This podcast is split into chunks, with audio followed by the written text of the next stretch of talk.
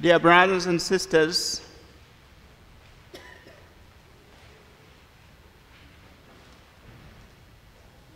as we have participated in the drama of the Passion of our Lord, we have discovered that there are so many men and women involved in the story.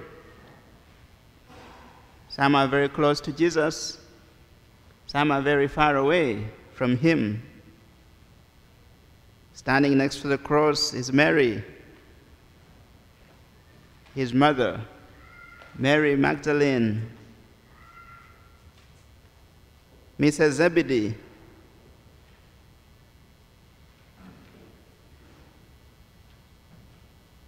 and then far away from Jesus are going to be the chief priests, Pilate.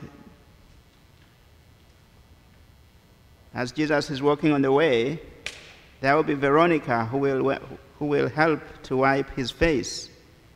There will be Simon, who will help him to carry the cross.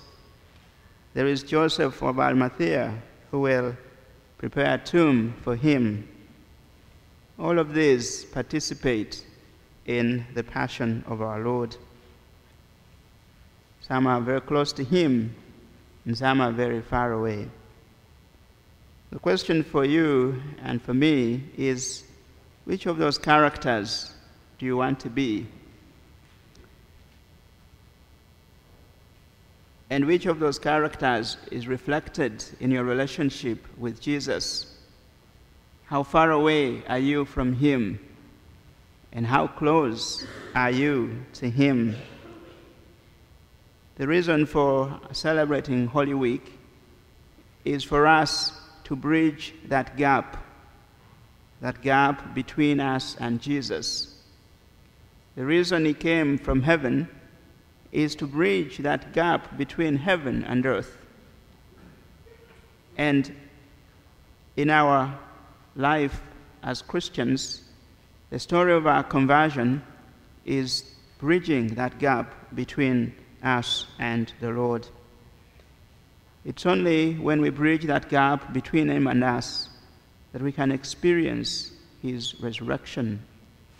And so let us spend Holy Week trying to bridge that gap, entering into the life of Jesus, joining our hearts to his, experiencing some of his emotions, emotions that are actually for us because he has chosen to switch places with us.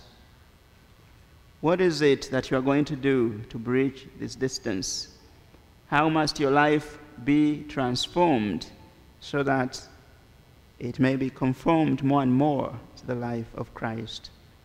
Let us pray for one another as we go through Holy Week, that we may enter into the mystery of the Lord's Passion, so that we may also enter with him into the mystery of his resurrection.